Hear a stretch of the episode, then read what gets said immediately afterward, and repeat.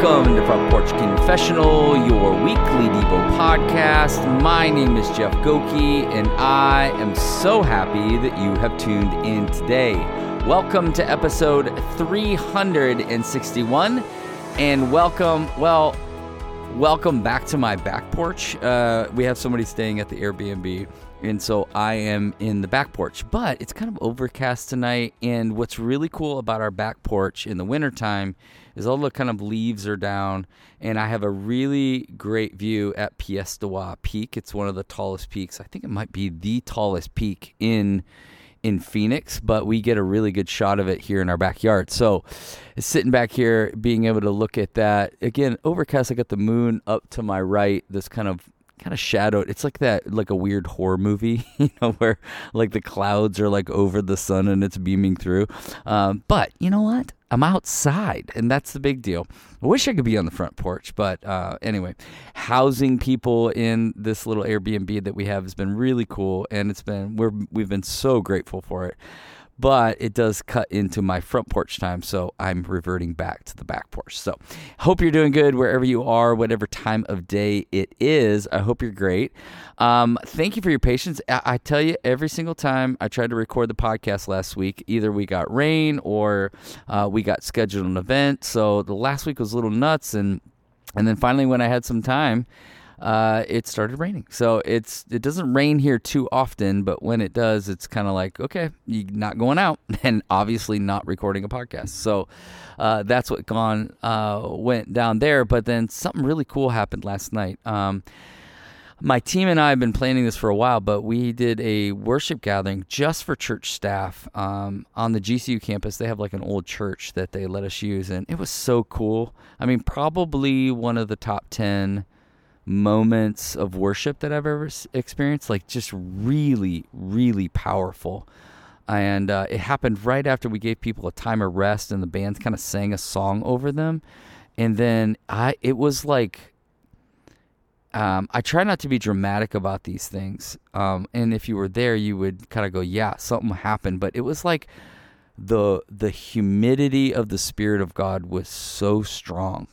And it was like people were on their faces like worshiping hands up and singing at the top of their lungs. I mean it was incredible. And it was we were being led by this very young group of worship leaders who just were like in sync with what the what the Lord was doing, what the Spirit of God wanted to happen. So it was just a really, really powerful moment. And I know some of you were praying for that. So thank you so much. And again, it was just really cool to see church staff come together, be encouraged, and then you know move forward like what do we do together so it was just a really um, powerful night. And thank you for those of you who listen on a regular basis. I know you know for many of you like this podcast is a part of your weekly rhythm so i appreciate your patience and uh, again trying to grow and being better at making sure i get these out each week. So thank you for your patience. Um, and then thank you. There's a group of you who continue to give to this podcast uh, either month over month or year over year. Some of you have given one time donations.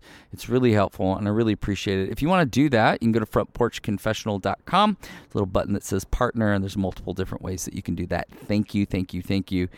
It is very much appreciated. All right, Le- uh, Revelation 12 11. Revelation 12 11. And they have conquered him by the blood of the Lamb and by the word of their testimony, for they loved not their lives even unto death.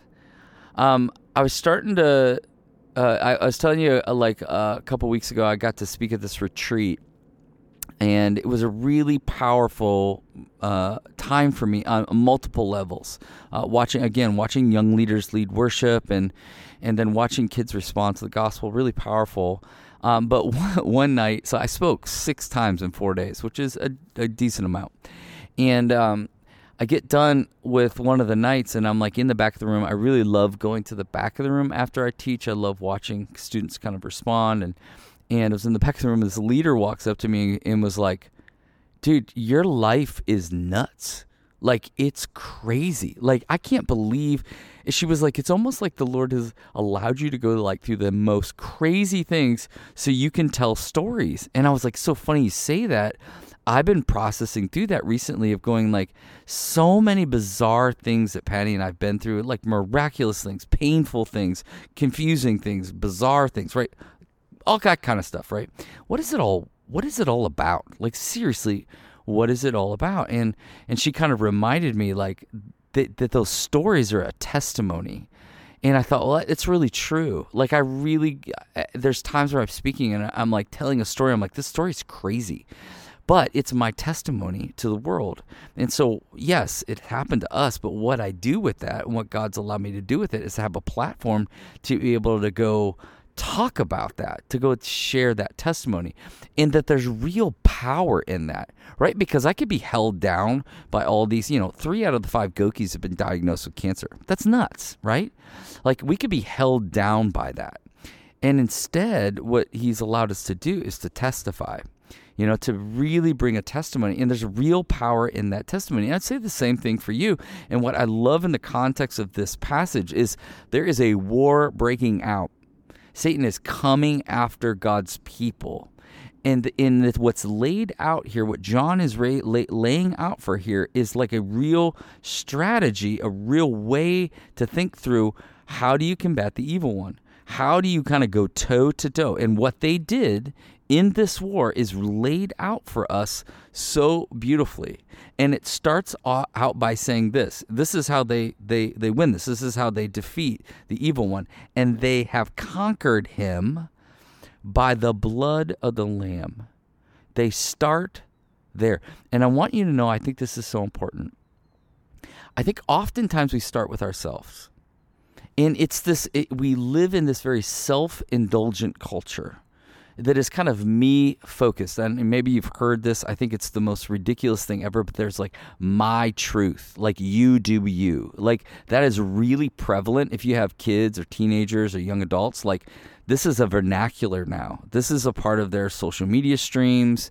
And it is the stupidest thing I've ever heard really truly because it's completely antithetical to what the scriptures are calling us to and, and, here the way they face satan the way they are going after this is they first start with Jesus.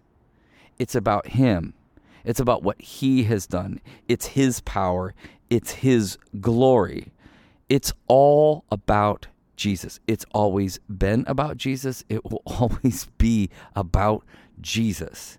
And so it's like they first they come into this and go like, wait, we can't do this on our own. You know, John 15 is this great reminder without without him we can do nothing. It's this whole passage in john 15 about being connected to the vine you know that he is the vine and we are the branches. And it literally says that without him we can do nothing. And it's like this is affirmed in the strategy to defeat the evil one which is we can do nothing without him it starts and always will start with Jesus. And what I find so interesting and so bizarre about so many Christians, even in this context where I think so many people are freaking out about what's happening in our culture, what's happening in the political scene, what's happening in the wars. And listen, all those things are real. But it's almost like we're depending on all these other things. We're hoping that all these politicians save the day for us, or that you know somehow our military kind of saves the day, or what uh, money, affluence, whatever, our 401ks, and it's all wrong. It's all wrong. It starts with Jesus, and each and every one of us has to humble ourselves and start with Jesus. This should be a very convicting thing for every single person who professes Jesus as Lord and Savior is it starts with Jesus. Always starts with Jesus. And I wonder if you could just pause for a moment and go, oh, wait, maybe that's the reason the evil one continues to bind me up and defeat me. Is because I'm trying to do it on my own power. I'm trying to do it on my own discernment. And I need to back up and go, wait, I need your help. Like the Father, I believe. I need your help. But help me with the part that doesn't know what to do. I need Jesus. Listen, we don't have salvation without the blood of the Lamb. Without Jesus, we do not have salvation. There is no resurrection. There is no power. but because of what he's done. We are the benefactors of that. And they start first and foremost with Jesus, and we need to do the same thing. The second thing is the word of their testimony. And here's what I want each one of you to understand you have a story, you've been through things. But you are greater than the sum of things that have happened to you. Like some of you have been through really difficult things. You are greater than the sum of those things that have happened to you a lot of times what happens to people is they allow their dysfunctions, allows their hurts, allows their allow their pain and trauma to like that becomes their identity. And what this is proclaiming is they actually use whatever's happened to them in their life, whatever Jesus has done, and they use it as a weapon. That your weakness is a weapon. That your story and what you've been through is a weapon to defeat the evil one. But what he's doing right now in this culture is he is holding down people because they feel weak, they feel helpless, and they become very self focused. And this is the toxic thing that is happening in our culture is we literally think it's about us.